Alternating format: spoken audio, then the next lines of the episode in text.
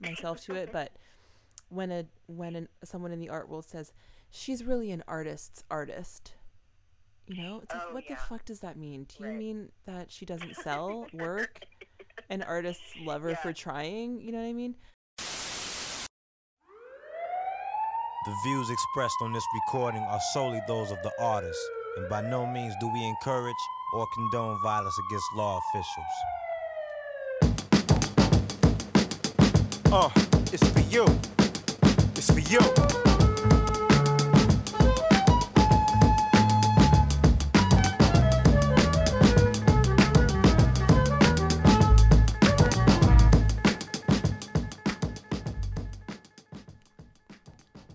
Hi, and welcome to Blue Cheese with me, Ebony L. Haynes.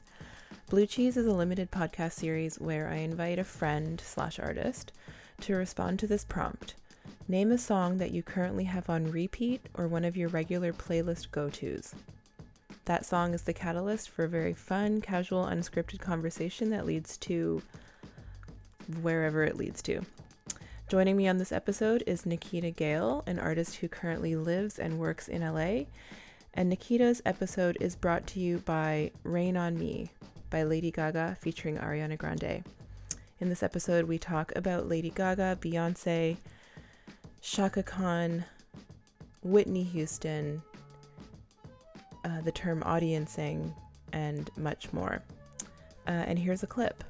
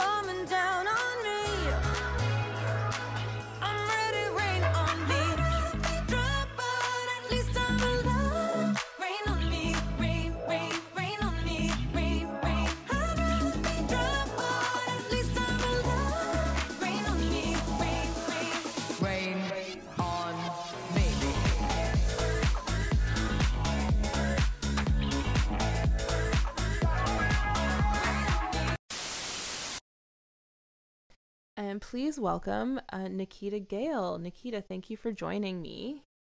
Thanks for having me. Uh, this is I'm ex- excited. Me too. I Yeah. um you know, I picked a few artists to be a part of this limited series podcast, but Mhm. they're all people you know, no offense to people I didn't ask if you're listening, but um people that I've had really great conversations with about art and music a- lot, you know, and Yeah. people who I recognize try to merge the two in their creative and professional lives. So I'm really excited that you were um, able to participate. Yeah, no. And I was really excited to get the the invitation from you. so Nikita's um, prompt slash song of choice pr- slash today's episode is brought to you by Rain on Me by Lady Gaga and Ariana Grande. And I have to admit, I'd never heard the song before you listed it. I don't know if I should be embarrassed about that. I feel after it even better. right? I mean, after better. looking at the in like you know the YouTube views, which I think were like 60 million or something crazy. I'm I'm Mm. I'm Okay. guessing, but I remember it was huge. Um, Yeah. I was like, oh, I haven't heard the song. That's crazy. Um, so I was listening to it for about a week, and one thing I kept remi- trying to remind myself to mention to you is it has this vibe about it that makes you want to walk different like you'll never be late where you're Oh, if you're yeah. listening to the song you know like you you Mhm. want to walk on beat and you get Right. to the train on time um It's got that that weird Swedish efficient production. Something about the beat. Can you can you see me? I can't I see. Oh, connection I have a weird connection. I can't see you, but why don't we um we do audio? Yeah. Okay. I'll yeah, call you right back. Hi. So Is that s- better? yes, just like every um Okay, attempt. I do, we should just stick to audio, but I I just want to see my guests so much. Um it's so funny that you mention um that Swedish sound because I wanted to I, I was thinking about that particular genre of song and music and Lady Gaga and Ariana Grande and it feels very pop in a way that I don't even have to question what pop is. Yet it also still sounds kind of nostalgic and I was thinking of like Dave Guetta or if that's how you is that how do you pronounce his name Mm. again? What's that guy's name? I think so. I guess I've never said the name aloud. I don't think I have either. I've never heard anyone say the name. This might be the first time I've ever heard someone I feel so silly now. His name out loud. Um, but you know what I mean. yeah, Um, I know what you mean. and you and you mentioned that kind of Swedish sound, and I was thinking of Avicii Mhm. too. Oh yeah, And yeah. You know the crazy thing about like the thing about this album that is so kind of mind blowing to me is the fact that there's just so many combos. There's so many combinations of like previous iterations of pop that are in the song. So with like Rain on Me specifically, there's like I mean not even specifically. Each track seems to have like five different producers who are all major major producers who just make platinum records every time they go into the studio. So yeah, there's this one song that has like the guy who worked on like the guy who did Hit Me Baby One More Time, like a bunch of Britney Spears people. Um and it's just nuts because you hear these songs and you just don't question what they're supposed to be. You know, you're just like, oh, this is this is almost like an auto-generated pop song. It's really wild. it is wild, and it's it's also Yeah. wild that even in the the kind of production styles and cues you've listed, nobody gets called out for really following a kind of recipe. It's not frowned upon, Mhm. is it? I mean, Yeah. that was almost the refreshing part Yeah. of listening to the song. I'm like, okay, oh yeah, this is it. I know this sound. I know this sound. yeah, you're like, yeah, it's weirdly like you- I think you said nostalgic early earlier. Yeah, it's like weirdly familiar, which is part of the success. I think it's just the familiarity. I mean, are you, Yeah. you are you a Lady Gaga fan in general? I, you know, I I'm saw you for a moment earlier. You are wearing Lady Gaga merch. I'm wearing Lady Gaga merch. I'm wearing Chromatica merch. the most recent album. And I, uh, about two or three years ago, I was never, like, I've never been a huge, um, there's crazy background noise right now. There's like a, um, a cart, like a taco cart or something going by. It's okay. honking? I can't hear Maybe it. you can't hear it now. Okay. Um. So yeah, I have some Gaga merch. Wearing my Chromatica sweatshirt. Dogs are so loud. Can you hear them? I'm so sorry. Don't Well, apologize. me. If there's It's totally noise- fine. If there's a noise that's really, really annoying, just let me know. No, it's t- it sounds totally fine. Okay, great. Um, yes, I'm wearing some Gaga merch right now. I'm wearing um, a pretty understated sweatshirt that just has a Chromatica logo on it, which is the title of Lady Gaga's most recent album. But I, you know, I was never a huge Lady Gaga fan because I always, um, I think for a while I took up that kind of attitude that a lot of art people had towards Lady Gaga, which was that she was just sort of siphoning and ripping off um, people like Matthew Barney and Orlan or, you know, whoever. Mm-hmm. So I was just kind of like vaguely interested in her in terms of, you know, the fact that she was maybe referencing these avant-garde art practices or something. But anyway, that's all to just say I was not ever like a huge Gaga fan. I wasn't really paying attention to her music. I think the one song that I cared about was um, that telephone song that was the, the duet with Beyonce. Beyonce.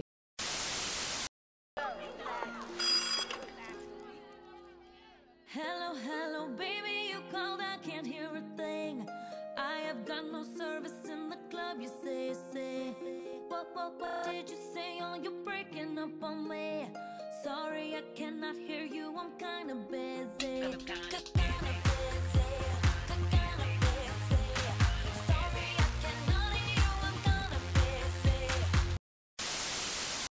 Yes. The video is just so. The video is so wild. I highly recommend watching that video. It has held up pretty well over time. It's Oh, so good tip. freaky. Um, it's great. But anyway, back to the Gaga fandom. So about three years ago, I got really sick, and I just didn't know what was wrong with me. Like I got really sick. I won't go into, too much detail about it, but I was sick in a way that was completely stress related, and I was just bedridden for like two Mm. weeks. And this was 2017, like the end of 2017. I had just gotten back from. I think I had taken like a really brutal, like not even full, fully 48 hour trip to London, and I got back to LA, and it was almost like as soon as the plane landed, I was just sick. Um, and so in those two weeks when I was in bed, I watched the Lady Gaga Netflix documentary, Five Foot Two, Mm-hmm. and I was really, I don't even know what prompted me to, to watch this documentary. I think I was just starting to do more research around pop music at that point. And um, I was really struck by how much the documentary goes into her disability and her illness because she has fibromyalgia. Mm-hmm. So she's just in chronic pain. And she also broke her hip. So there's like, you know, these scenes of her performing and preparing to perform or working in the studio. And then between those scenes are these scenes of her like going to different doctors, like having all this work done to her body just to maintain her health or her ability to perform. And so, yeah, there was just something really striking to me about that aspect of her career as an artist, like this real kind of focus or necessity around maintaining her body. Um, yeah, so that's that's sort of where like a, a deep appreciation and fascination with Lady Gaga started. Like when I got sick and was just relating really hard to to seeing her kind of managing illness in this documentary. That's a very pure relationship to her. I mean, I yeah, I I feel like I I Yeah. only know her from, you know, recent fame. I mean, I I kind of have this uh, quiet respect for her as a songwriter because I Mm, really appreciate that she's worked with so many musicians. It's sort of like when people say that phrase that I actually really despise. I feel like it's lazy, so I don't know why I'm, Oh. I'm associating it myself to it. But when an, someone in the art world says she's really an artist's artist, you know, it's like, Oh, what the fuck does that mean? Do you Right. mean that she doesn't sell work and artists love her for trying? You know what I mean? S- Refer, reverting back to Lady Gaga, I did always appreciate that she has worked with so many great artists before even having her first album as a songwriter and sort of appreciating this true Yeah. skill that she has and like you said i mean the girl can make a hit you know i mean Yeah. She knows knows what it to make a takes and she has the actual skill and voice and you know, her her her skill with melody and hooks and it's just she's a genius.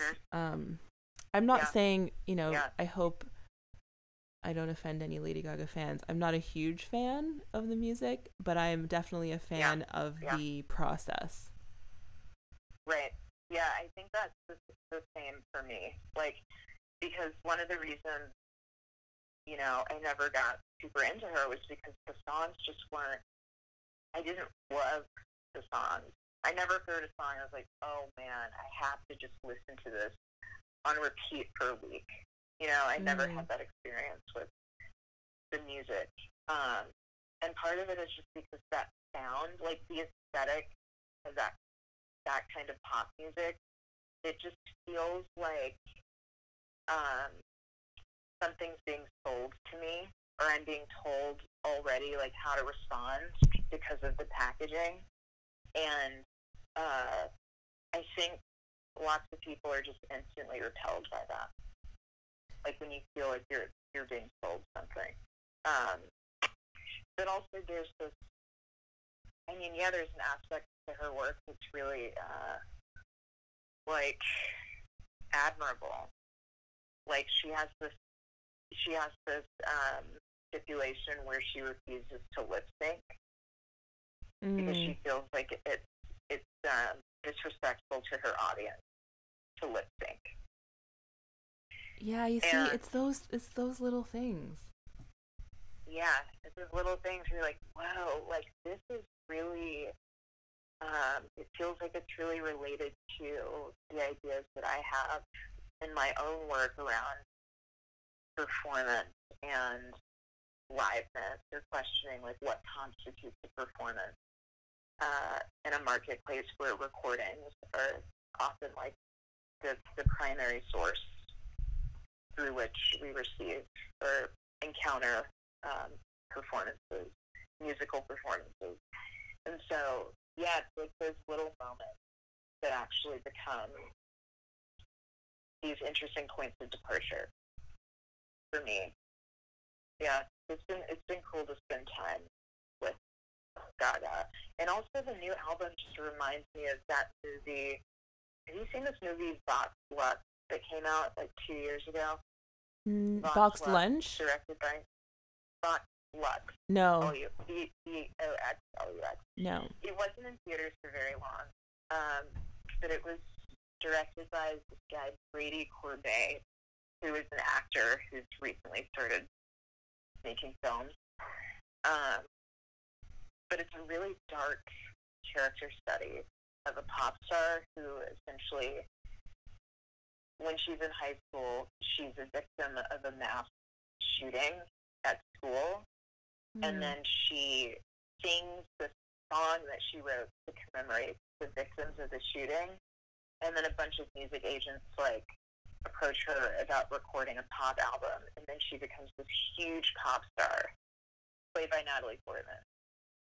Um, and then her, her music is later used by, uh, or like an outfit she wore in a video is used by these terrorists like 10 years later. It's a really wild film, um, but it's really good.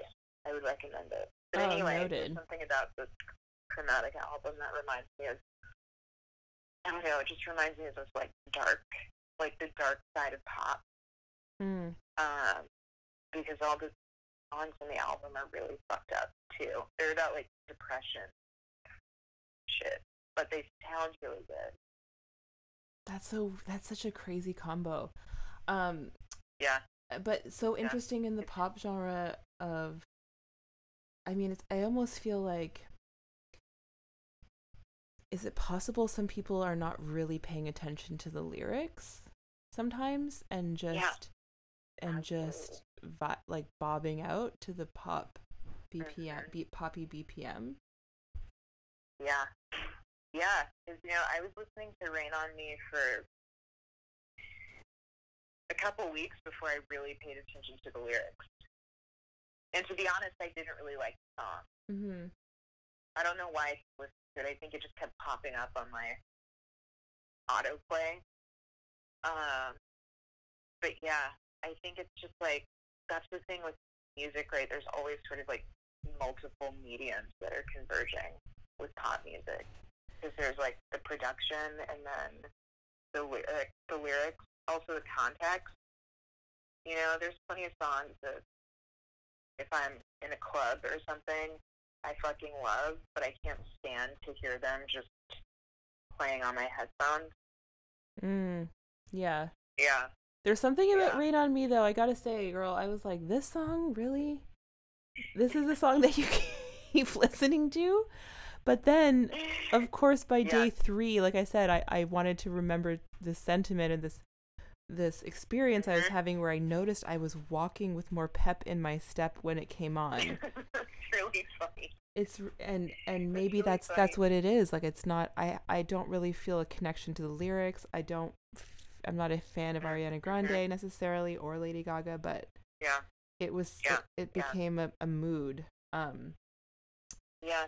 you know when you're definitely a mood. when you're talking about Yeah. um like the dark side of pop I, this isn't fully related but the segue seems like it's planned but it's really not i swear I- because my brain i thought of whitney houston okay. yeah. Um, and Yeah. that's why I was like, maybe I shouldn't Yeah. go there because it feels too close. But I mean, it, this is actually where my mind No. went. And Yeah. talking about somebody who's talented like Lady Gaga and suffering Mhm. behind closed doors, but I mean, Whitney Houston was also the same in terms of the standard of lip syncing and talent, just pure talent, and the ability to Right. recognize how to make a hit, you know. And Clive Davis saw that. Mhm. But talk about the dark side. I mean, that Yeah. Whitney documentary. Oh, I man. mean, I Yeah. it's It hard to watch. so- yeah. I mean, I watched it. I remember watching that documentary on a plane. Me too. I watched it on a Yeah, plane alone watched too. I was just gonna say that. Yeah. Yeah, I was just like, I was crying. I was near the, like, where was I? I was like, I remember just crying. And I remember the flight not being super full either, being happy about that. Um, but yeah, it's a really um, heartbreaking documentary because what you see, and the thing about Lady Gaga that maybe I find so intriguing is that she she feels to me like a survivor, like she Mm. avoided, um, you know, like the worst possible consequence of working in the industry. But yeah, like the thing that's so kind of striking about that distinction, I think, is obviously like, you know, the differences in the sort of infrastructures that someone like Lady Gaga has and someone that Whitney Houston has. I mean, the obvious distinctions is that uh, Whitney Houston is a black woman, a woman Mhm. of color, Mhm. and Lady Gaga is white. Um, but like, there are. I mean, beyond that, it's sort of it becomes a question of just the kinds of support systems that artists are able to build for themselves, or like given the space and resources to build for themselves. Um, and like to some extent, that comes down to just I don't know luck of who you have as family um, and a support system, but also maybe just the kind of education that you get from that support system in terms of like being able to maintain a sense of self or take care of yourself and not be taken advantage of. Mm. Um, and so, yeah, like just I think the the the circumstances surrounding Whitney Houston's death were so unfortunate because it's like, you know, she's in the midst of her comeback moment and she's dealing with addiction, which is a very difficult thing to deal with. I know as somebody who's been sober now for almost 11 years, but it's like, um, yeah, it's a really, it's a really hard one because again, like I think this idea of dissonance comes up, Mm. like the way I was talking about dissonance with the Gaga album, in terms of it's like she's still doing the job, you know, like the, the aesthetic and the sound of the songs are still like it's still pop music, but the lyrics are like, you know, I'd rather be dry, but at least I'm alive. That's not like a very uplifting lyrics. Like things suck. They could be shittier, but things are not ideal. And so um, there's something about that dissonance, and then thinking about the dissonance between like Whitney's talent and her potential and what she inspired in others, and the reality of her life Yeah. um, and the sort of like struggle she was having with her body. You know, it's like a struggle against your body and your brain. It's like your mind is your enemy when you're dealing with addiction. Um, like I had someone say to me recently, um, like as an addict, your ego, your ego will try to literally kill you. It doesn't care. It doesn't realize that it it, it needs your body to survive. Mm. Um, and yeah, that's my. that's Oh my man, I feel speechless at the moment. No, it's it's really interesting to listen to actually. Um Yeah. I also appreciate you being Yeah. candid about that relationship to addiction and yeah. Yeah. um I have to say I was I was feeling touched by your, you know, reflection on the difference between Whitney as a pop star as a black woman and Lady Gaga as a white woman because of course for us as black Mhm. women we recognize Mhm. the difference in that meteoric rise, you know, was probably Right, a different kind of meteor path for both and Mhm. different kinds Right, of right. obstacles. Um Yeah. but I just realized Yeah. because I was listening so intently to your reflections um on the dark side of pop, I said that the connection may have been obvious for me, but could you just give give the people what they want to know and is why maybe talk about the connection that you have to Whitney or or why I you know let's talk about a bit of that before in your work Yeah. recently Yeah. if you don't mind. Um, yeah, no, totally. I mean, I talk about, I'll talk about Whitney, um, and maybe like the way that she shows up in a work like the audiencing piece that was at PS1. Yes. Sorry, I should have been more Um, specific. Is what Because- I mean. We oh, had yeah. No, no, no. we had spoken in generally in your studio, which was amazing years ago. I remember Mhm. um this Yeah. I like just idea you Yeah. had about using. The legacy of Whitney and something that you loved about it in her voice with lights. But I mean, it ended up being something so major. But yes, audiencing, I was fortunate enough to experience. But just maybe talk about that a little bit, if you don't mind. Yeah, yeah. I mean, I can. Oh, why don't I do this? I'll talk about Whitney just in general because it's like I feel like this explanation kind of ties into the other places where she shows up. 'Cause Mhm. It's really, it's like my two. I have two north stars, if you will. They're Whitney and Tina Turner. Mhm. Um, and so they're both sort of, to me, they kind of represent these possible, um, possible ways of the story ending around like top performance, like you retire or you die. And so with Whitney, like, I mean, Whitney and other performers, like, I mean, Prince, Michael Jackson, it's like they all sort of they all died kind of as a consequence of trying to um, get like the materiality of the body to Mhm. sync up with this image, which is just overblown. Like the infrastructure that goes around maintaining that image of the performer is just it's not sustainable Mm. um, because it sort of exceeds the scale and the capacity of the body because it's just so um, it's so linked up and tied into these technologies that are meant to like expand and extend um, like the senses and physical features of the body so far beyond what any like single body is capable of that there there feels to me like there's a kind of um, disconnect uh, that happens when like a, like a performer or physical body is asked to uh, try to maintain just the hugeness of that image. Hmm. Yeah.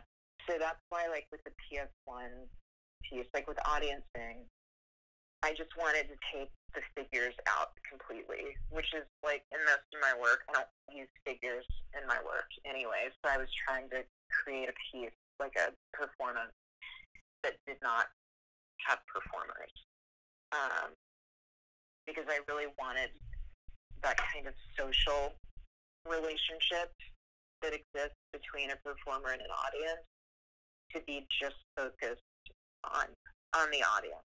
Um, because I do think that relationship in performance is a very discursive one. It's like we as the audience or as listeners, um, just through the ways that we like receive media and recordings are given to us, it's like the relationship feels very one-sided, like we're just sort of absorbing these performances or ideas about these figures who are performing.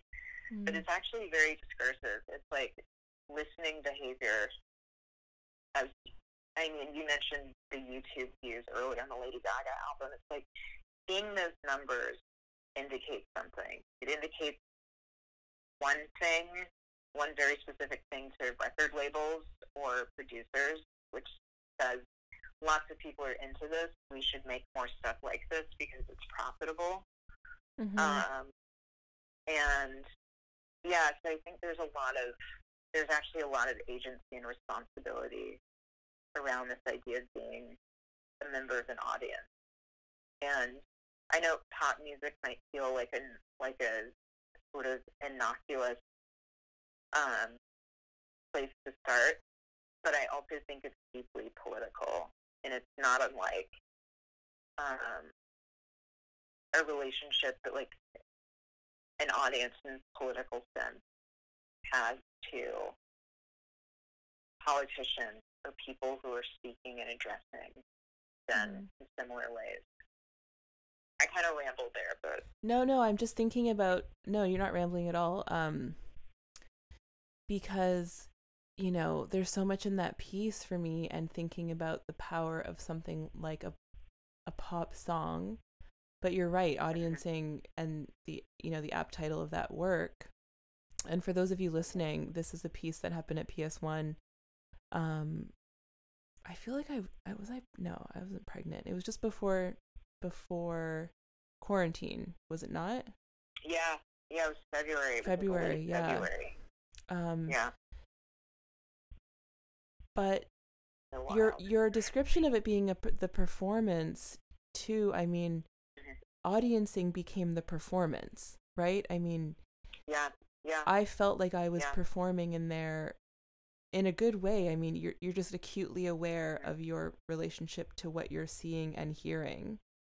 Um yeah, but you're it's, it's so interesting to hear you talk about it like that because I wasn't watching another person or an or a quote unquote performance happening. yeah, Um yeah.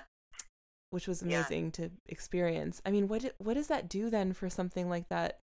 Like what if you were you know, if this was going to be your tour and Mhm. audiencing was touring, I mean, are you going to lip sync? You know, do you let it just go without you being present? Or do you feel Yeah. like do you feel like you're cuz for you, for me you were involved in that experience slightly and Mhm. um like I, you were there physically but then that made Yeah. me feel a bit more connected to the performance but how does does that maybe it doesn't translate the same i could be grasping but i'm just thinking about the idea of that is in some ways your performance like do you feel like you need to be present for things like that That's a good question. I during that performance because it happened over the course of three days, so there were two performances a day. mm, There was one where I didn't sit in the audience. I sat in the audience for five, and there's one where I sat. I just watched from the sound, like the control booth, Mhm. and um, but I can say like I felt really that was a question for me too, is like whether or not I felt like I needed to be present, and the simple answer would be no, I don't feel like I need to be present. Um, but the interesting thing about sitting in all the different performances was that they each felt so drastically different just from the energy in the audience. Mm. They felt so drastically different. It felt like a different piece every time. And I think that was part of the, the question for me and even like beginning like as I was making the work, like this focus on the audience. And this might be something that people who perform often already understand is just how much an audience can shift like the tone of a performance. But Mhm.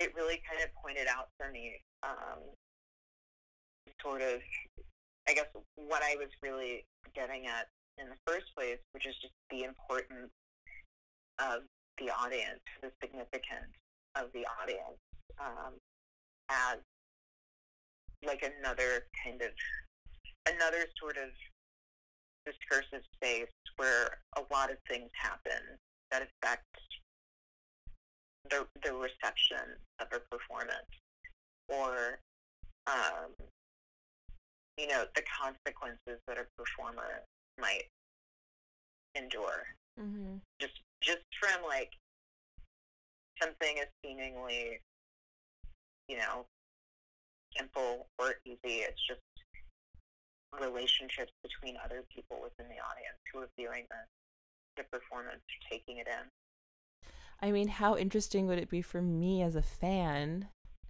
to if you Mhm. ever did in a performance like this that was live, you know, quote unquote live, but cha- you know, mm-hmm. the light sequence being different based on the vibe in the room or yeah the, you know, the Yeah. mix of the vocal track changing just like you just like being a big Dave Guetta.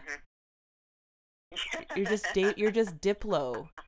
You're fucking what's that guy's Right. name? What's that DJ that I used to love that did the mashups? Girl Talk. Oh, Remember Girl God. Talk? That guy, yes. Oh man. You're just a big girl talk in PS1 deciding what the vibe is of the mix for that performance. I mean, That's a pretty tight idea. it's not bad, right? I mean, that would be so Yeah, interesting to see bad. how your vibe changes based on the audience. Yeah. That is a really that's a really interesting take on it. Also, I thought of Yeah. not that it has a s- is it, you know related in a very obvious way, but I was thinking of this piece that I love by Pope L called um, Cage Cage Unrequited, and it's where he has the audience engage in with him, and they read this John Cage experimental piece. I can't. I'm gonna butcher the description of it right now. I shouldn't do that, but it ends up it, the last time I think it was performed. I think it may have been performed since then, but there was a performance of it at MCA, um, Okay.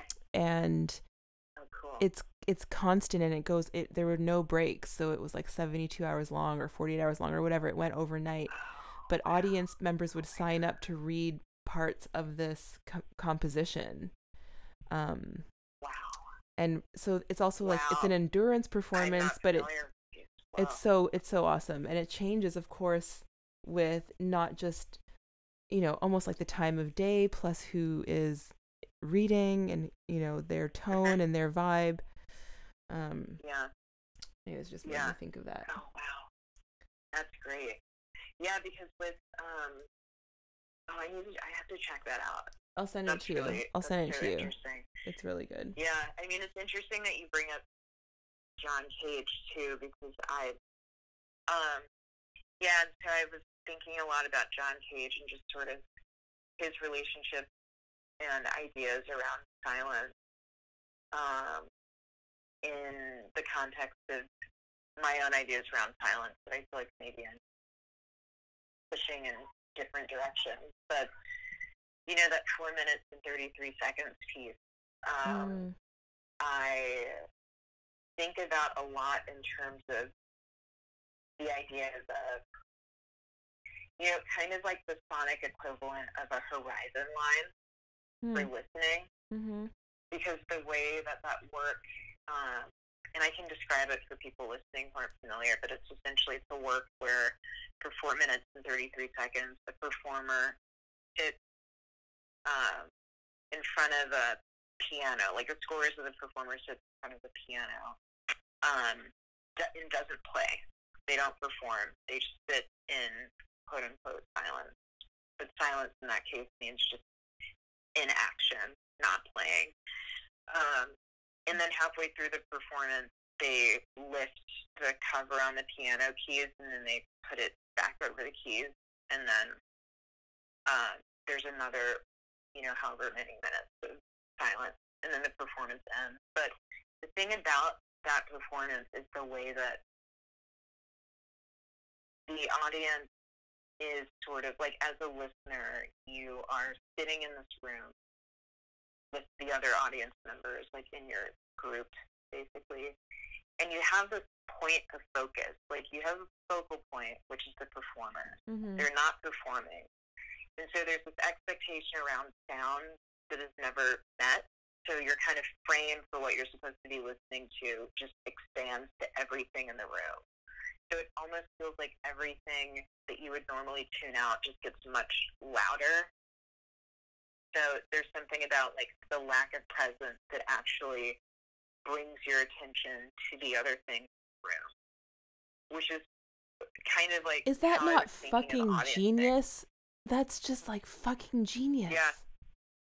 Yeah, yeah, Sorry, that's how you were thinking about audiencing? yeah. I mean, it's I was thinking about audiencing in the sense that like because there's not a performer, there's something to listen to, yet there's nothing to sort of focus on. So it brings your attention back into the room in this really sort of um, I don't want to use the word uncanny, but it brings your attention back into the room or back into like your participation or role as a member of the audience. Mm. Um, yeah, I mean, that piece makes you so. It makes you. It's Yeah. it's intense. Your like audiencing is intense, and Mhm. Yeah. you know figuratively, listening but also but also your piece. Yeah, I remember. I don't know if I said it to you or someone else there. I think I said it to you, but because you're so acutely aware of what your body and mind are doing while you're sitting there listening, or maybe for some they're not. You know, I I, I shouldn't generalize. yeah, But there was Yeah. a moment in the experience for me where I could not stop focusing on the fucking security guard. Because I, I Mm. kept feeling like I Oh, was getting to a moment, I was like getting to a moment of zen, Mhm. or maybe, you know, and that's so interesting to hear Uh-huh. you say. It's like, I don't know what moment that is. Maybe that's not a moment of zen. Maybe the fact that Mhm. I can't reach it is Yeah. a part of the experience. But he would Mhm, move at the mhm, most yeah. annoying moments, like, and he was next to the exit sign. And it was Oh, the yeah. only distracting it was the only light that was not light coming from your piece. Um, and for those of you who are unfamiliar i'll describe it a little bit too but you're nikita and created this piece that sort of envelops you with sound and light um, and you're sitting within and under this structure that is loose loosely formed um, in terms of like it's not a solid structure with walls so you can see other things beyond this invisible cube that you're sitting in. And one of the things that i could see beyond was this exit sign with the security guard under it who was bored as fuck. He didn't care about the about the piece and i don't blame him. He's making minimum wage standing in in the ps1 dome. But i kept thinking to myself like and he sometimes he would take his phone out. Oh, I remember you telling. And i was like Yeah. dude you're ki- Yeah. you're killing me smalls Yep. um Yep. but Yeah. anyways that's just but that's But that interesting because becomes- that makes me that's such a that's such a etched memory which is also part of that experience right i mean i'll never forget Yeah. my Yeah. pr- how i felt and i was very present in that in that audiencing role that i was playing Yeah. Ugh, you're so smart. and that's such a smart piece man. I love that piece. It's so you, like, smart. Thank you. Thank you. I was so, I was like really, I, I can't recall the last time I've ever felt so excited and so horrified about something I've made before because it was just like totally different territory, but it's also like this is what I've been fucking talking about this whole time. I need to actually get the audience involved, you know, Mhm. um, or like have an audience, at least like an audience that is time based, you know, or is like framed by the 45 minutes um, of the performance. Because I'm Mhm. used to, you know, when you're working in like a gallery studio context, like the audience, the, the audience is dispersed in a way. Like it kind of happens, it accumulates over time. Mhm. Um, so, yeah, it's I- a I- very different relationship. I thought that was Yeah. interesting too, coming in the time, the duration of the piece. Mhm. Initially, Yeah. my reaction was like, "Oh, bold move. That's a long. That's you're you're really Right. you're demanding a lot of your audience right now. You know, to be totally frank. But I I mean, I'm sure you've heard it before. But yeah, yeah. the genius of it is it wasn't too like that's what happens though once you fall into it's almost like a moment of meditation where you, you hit the you hit the rhythm and you stop paying Yeah. attention to how much time you've been sitting there Yeah. and then before you Yeah. know it it's like the first Yeah. 5 minutes feels like 15 minutes Forever. but then you hit moment 42 and it feels like you've been sitting there for 1 second and then before you know it it's over and you're like oh no what it's been 45 minutes um yeah, I think Yeah. about that a lot in when I am putting a show together or even looking at shows that someone else curates. I don't mean to belabor Pope L. I yeah. seem to be I reference him all the yeah, time, no, but whatever. I I've referenced I've. I he's my favorite art. I mean, I've referenced him in other episodes of this limited series already, but yeah, um when. I curated him in Invisible Man at Martos Gallery Oh, and he made this fountain yeah. this upside down fountain piece that was dripping into the floor. Oh my he's a God. genius and but it was timed right we had a timer on it Oh. and it dripped it went through a series of drips every two and a Mhm. half minutes and he was very specific Okay, about that and i asked him why of course and he said Mhm. because he always remembered this museum study and it, it sounded i remember it being feeling kind of antiquated like he was referencing something that Mhm.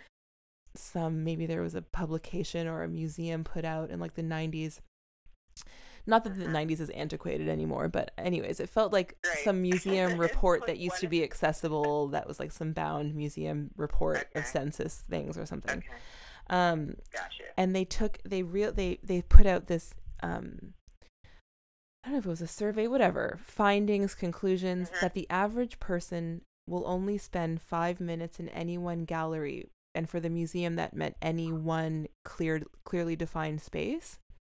And it was, you know, Oh. five minutes average. That's, and that's Wow. across the board. So he said, Wow. eh, like, this is what I'm saying. You guys are fucking geniuses.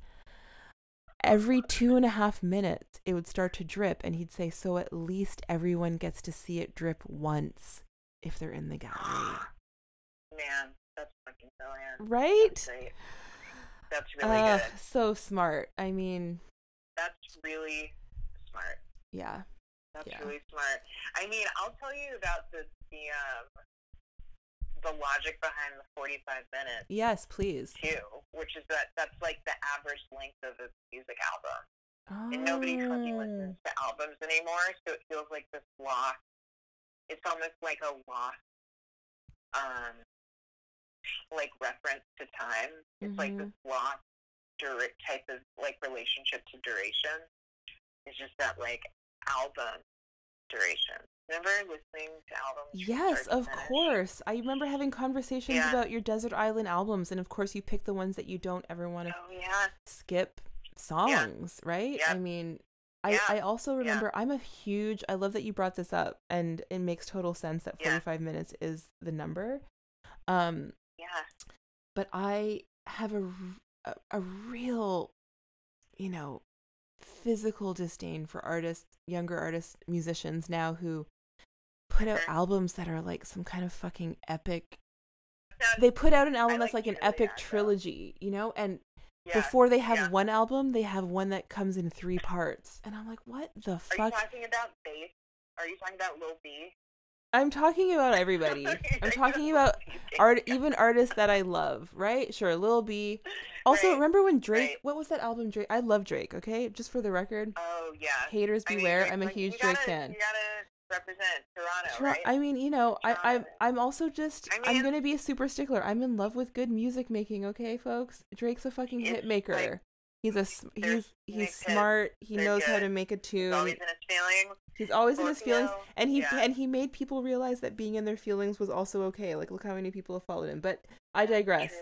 When. Drake put That's out real. what album was it? Um, Views? No, I can't remember which one, but it was Oh. so fucking long. It had like was the really long one. I think it had like right? twenty six like, was, like- songs or yeah. something. I mean I'm pretty sure it was Views. I don't want to look it up, but I remember. Yeah, I feel like Views was the long we won't one. look anything up. This is just like, this the is most recent one, right? this is to No, fly no. off the cuff here. We won't look it up. The view, the listeners can look it up, but Yeah. there is a Drake album. It wasn't the most recent. It was like 2000 and I want to say maybe 18 or 7 Oh, 17 or 18. Um but anyways, when it came out, I feel like he's releasing albums all the time. I don't. I can't keep up.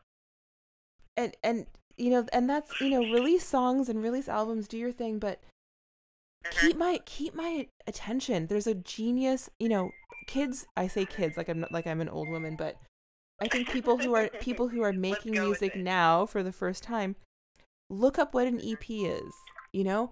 Genius Yeah. album curation of three to six songs. Your money your money son. Put out that ep test the waters. Don't True. give me 26 songs. I'm a huge migos fan. Migos' second album was like 36 yeah. songs or something. I don't know. I'm oh exaggerating Oh but God, what the fuck? i was like you guys i gave culture such so much love. It was so smart. And then you come out with you're you're testing me especially if every song Too sounds the same you know you got murder on the beat metro boomin Mhm. s- Yep. you're not switching it up On for me enough beat. come on man come on on every beat. you got to keep on it to six songs beat. you know who's also a genius i'm really i'm really going Who? i'm digressing young thug No, this is great. I love this.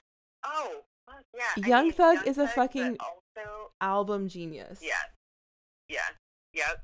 Young Thug, love Young Thug. Um, he put out one of my favorite EPs ever in 2018 um called Mhm. Hear No Evil. And there's only Okay, 3 songs okay. on it. Everyone go and look it up on your Spotify right now. There's 3 songs on it. The first song is Anybody. The second song is Up.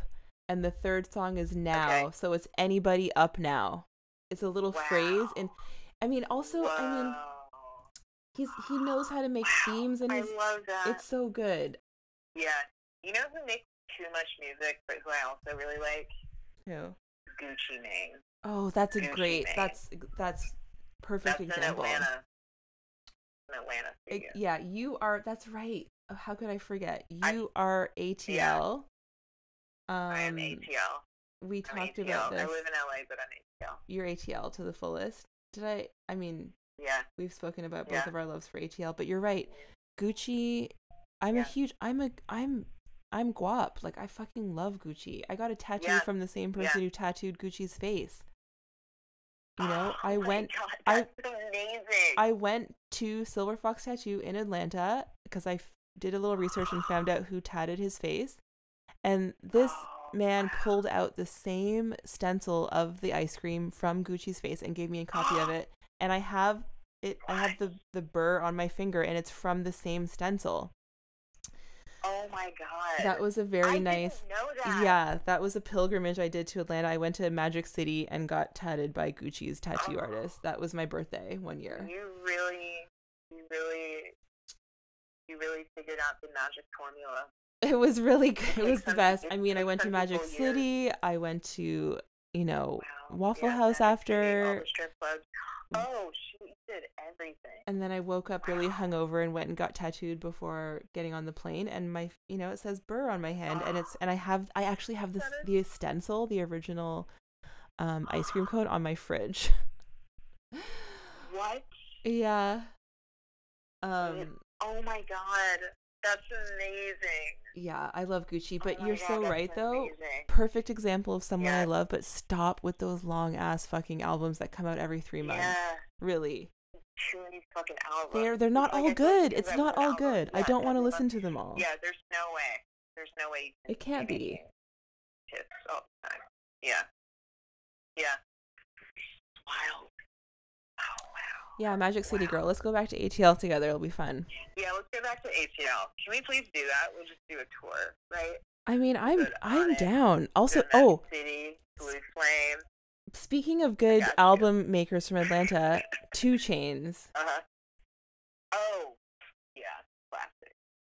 Wait a minute, hold back, rewind, rewind. Did you say Blue Flame?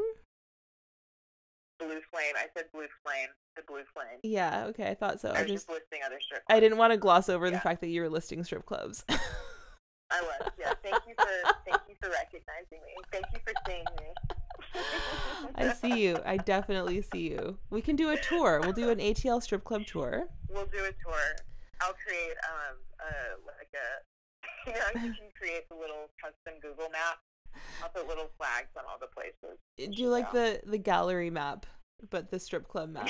Exactly. And It's you can like you can pick it up at every every strip club at the front desk. oh my gosh. Yes. Oh, that would be amazing.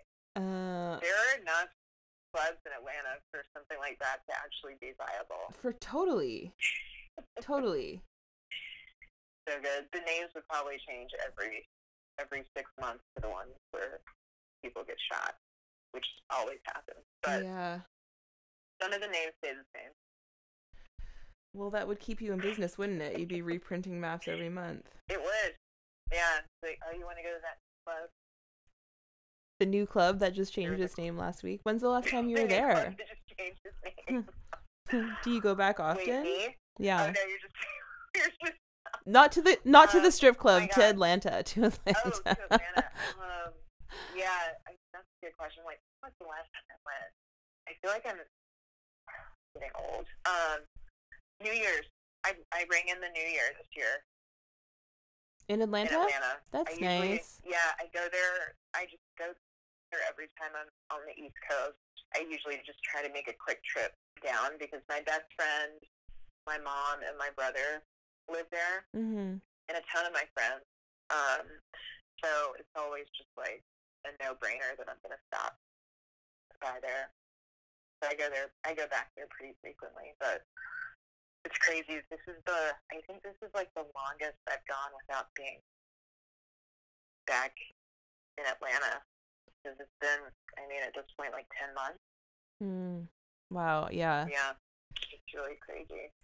But I got to see my brother. He came up to New York for the PS1 thing. Oh, that's great. I saw him in February. Yeah, yeah. February feels so far away Cool though. dude.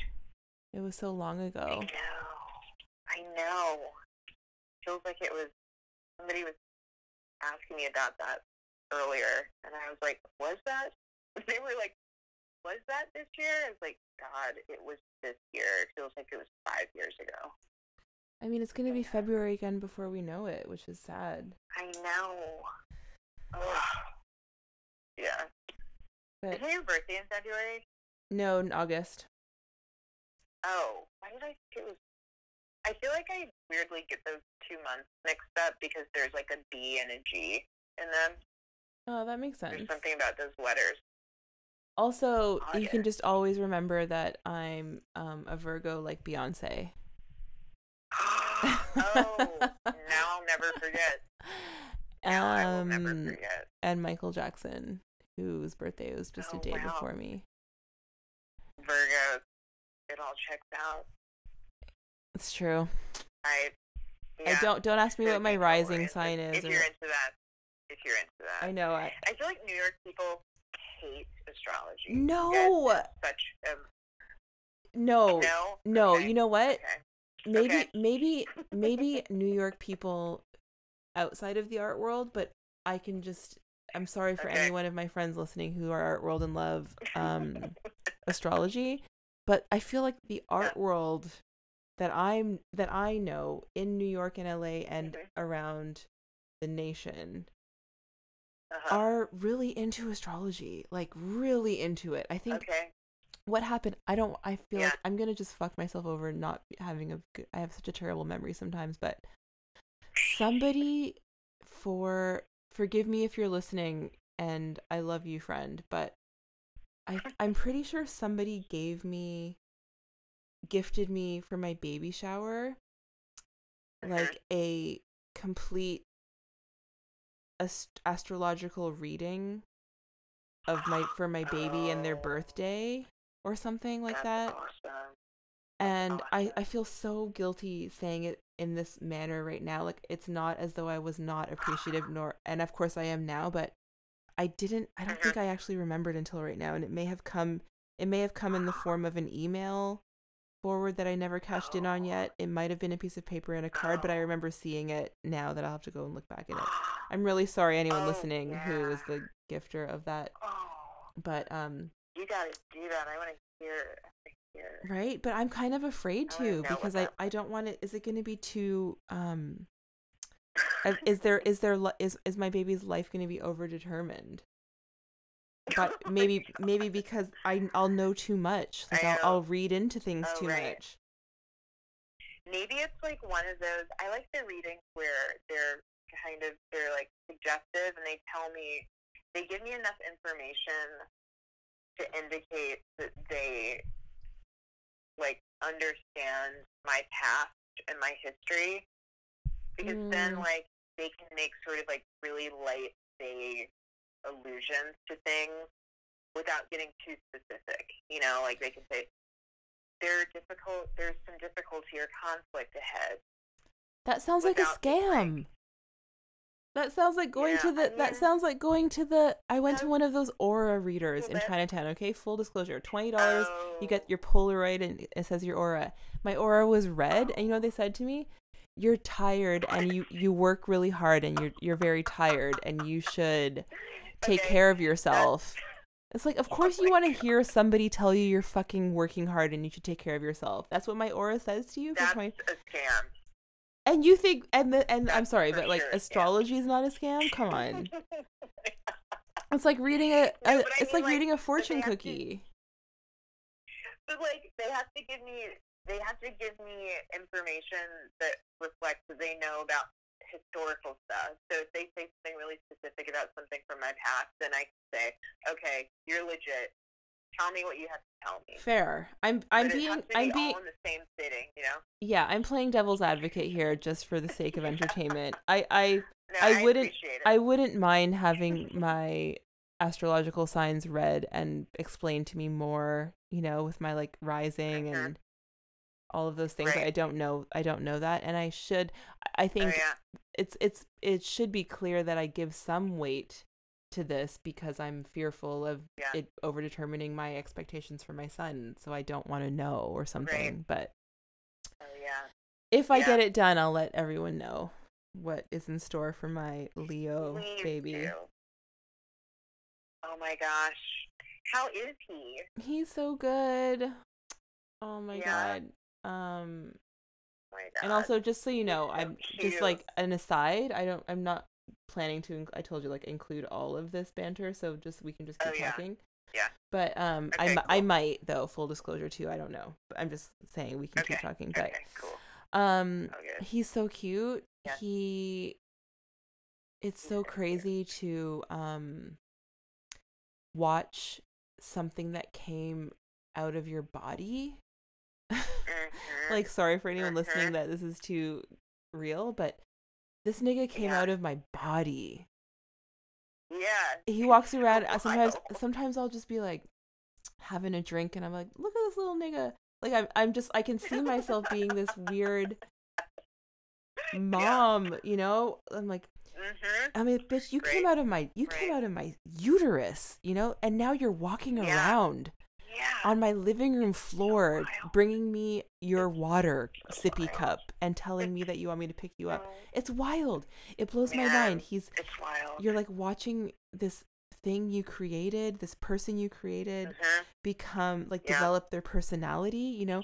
He went from just Oh, being an alien person who can't communicate and is Like a just just crying, blob. a little blob to really forming their own his own ideas and discovering the world and you know you you figure out that Mhm. you know right now they love trees and airplanes. He can hear an mhm. air he can hear an airplane anywhere in the house or outside he is. He's he's identified what that over that um that sound is and now he just Yeah. can't not hear it which is crazy to witness you know it's fucking crazy. So he's so he's so dope. It's really How old is he now? awesome he's 14 months Oh wow, wow. That's so, time goes by so. it's so fast fast. man so fast It goes by so quickly.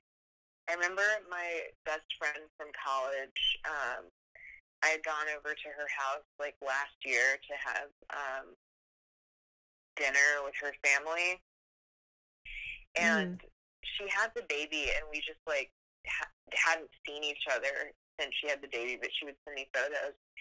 And when I got to the when she opened the door, this little child came up to me and started saying my name, and I was just like, "This is not your baby. Your baby is like four months old. He's definitely not. Spark is not old enough to be saying words, and it just freaks me out, like how quickly time had passed.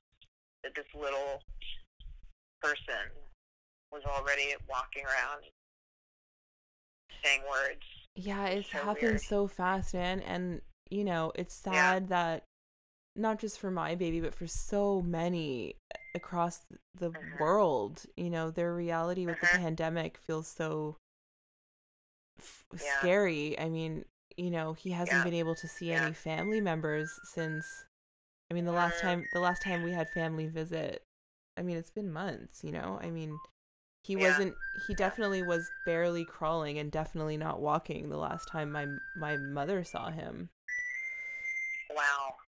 Um Wow. Man, that's so wild. and he also has to experience all new humans with masks on. Mm. So he spends 8 hours a Oh, day at daycare with these Uh-huh. wonderful teachers who I, I really love actually. I can't say more Yeah. nice things about them. I feel very connected to them. That's great. Of course, I chose That's one great. that has three black women who I feel I Uh-huh. want to raise my child. That's, Um, that's great. but he has to be with them. They're wearing a mask for eight hours. He can't see their facial expressions. He can't see their mouths moving to formulate words. Oh I mean, it's a whole new generation my of, God. of kids not learning by seeing because they can't see people's faces. Yeah. Yeah. That's just Oh, an that's like- interesting aside to things that I reflect on. Yeah. The implications of that are really, I mean, we don't even know, but it definitely feels like something Mm-hmm. that I hope doesn't go on for too much longer. God, me too. Who knows, man? Ugh. But I mean, the cool thing about having a kid is that you have this little time marker, right? Yeah, for real. A little different today. You're getting older. I It's how you know. gauge, and it's just his height, I his height and weight. I mean, you're given, you're reminded every um month or few months as they get older because you're, you know, obligated to get these doctor's visits and forms filled out. So every time you hit a Yeah. You are reminded it's like, oh, we're approaching 15 months. We have to get this wow.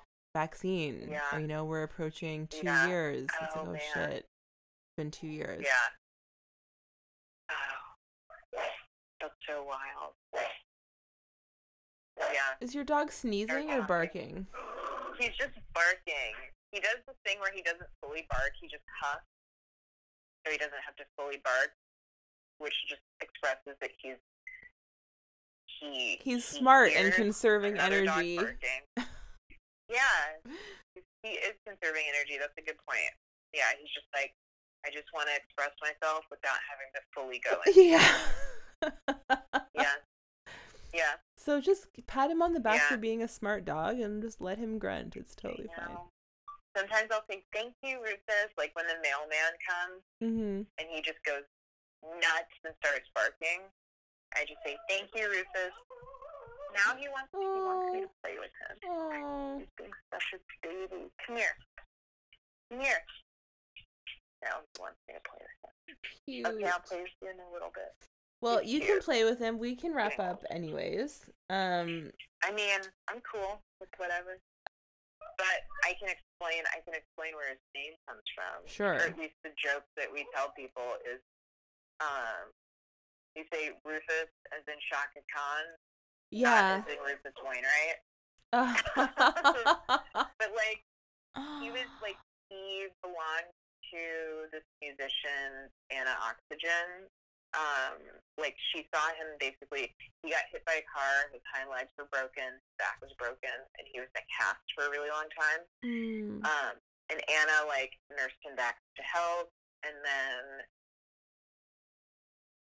Anique like saw Rufus Rufus was sitting on Anna's lap during a noise show that she was performing. And Mm. Veronique, after the show, was just like, that dog is so chill. And Anna said, do you want a dog? And that's how Veronique got Rufus. Mm. But I don't know the logic behind why Anna named him Rufus. But Veronique and I just say Rufus is in Chaka, Khan, Khan. not as in Wainwright. Yeah. Um, you know, one of my favorite really- songs of all times is "Through the Fire," Chaka Khan. Oh, you know, okay, that that song is fucking fire. Chaka Khan is just, she's amazing. She's amazing. I love her. She's such a She's so bitch. fucking She's good. So sassy. So sassy.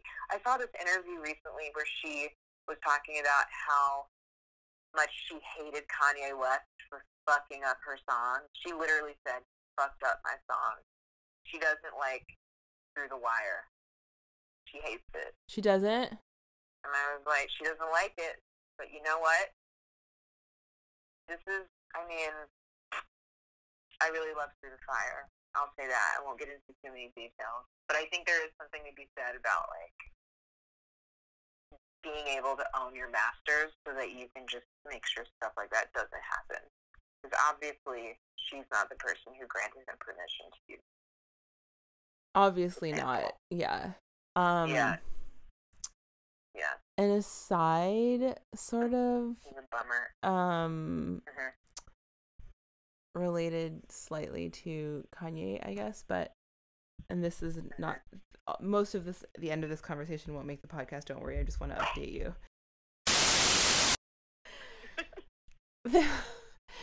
this episode has been brought to you by Nikita Gale. and created by me. Thanks for joining.